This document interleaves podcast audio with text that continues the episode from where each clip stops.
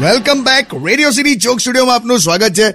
કિશોર કાકા બારમાનું રિઝલ્ટ આવ્યું ને હા. તો અમારી સોસાયટીમાં એક બિટ્ટુ કરીને છોકરો છે એના સાહીઠ ટકા આવ્યા છે. પણ એ જે એને જે ખુશી છે કે બાપુ આપણે તો હવે કે કોલેજ જવાના યાર. નવા જીન્સ લઈ લીધા બાઇક બુક કરાવી દીધી. અને પેલું શેવિંગનું મશીન આવે ને એ લઈ આવ્યો. એને કે કોલેજમાં હું પરીક્ષા હોય. પણ પણ એ છે ને કોલેજની લાઈફની આમ ફેન્ટસીમાં આવી ગયો છે આમાં. અને આમ કે છે હવે કે મારી આજુબાજુ ગર્લફ્રેન્ડ્સ હશે ને બધી છોકરીઓ છોકરીઓ હશે ને એવું બધું બોલતો હતો. એટલે આ લોકો કોલેજને હું સમજે છે એને કે સીધો શેરવાણી પહેરીને જ જજે અને ફાઇનલ યરમાં બાળક લઈને જ બહાર આવજે. ભાઈ મારા બારમું પાસ થયેલ છોકરાઓ કોલેજ એટલી જ અઘરી છે. અત્યારે કોઈક ફાઇનલ યર વાળાને પૂછી જો એટલે ખબર પડશે.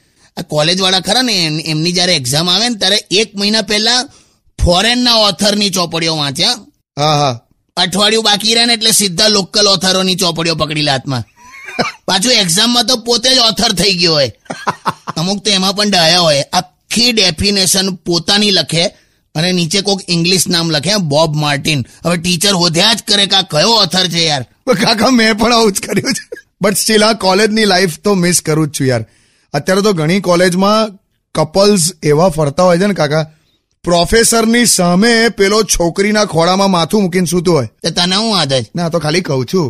તને આવા મોકા નહીં મળ્યા હોય એની આ જેલસી એવું નહીં યાર હવે આ તો મારો સવાલ તો એવો હતો કે તમારા જમાનામાં આવું બધું થતું હતું? અલા ગામડામાં ઉછરીને મોટા થયેલા હોય છોકરા છોકરીઓ ખોળા માથું મૂકે ને તો બહુ બધો જૂ કાઢી આપે માથામાંથી.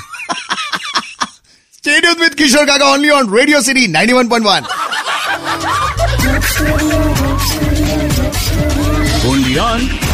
Radio.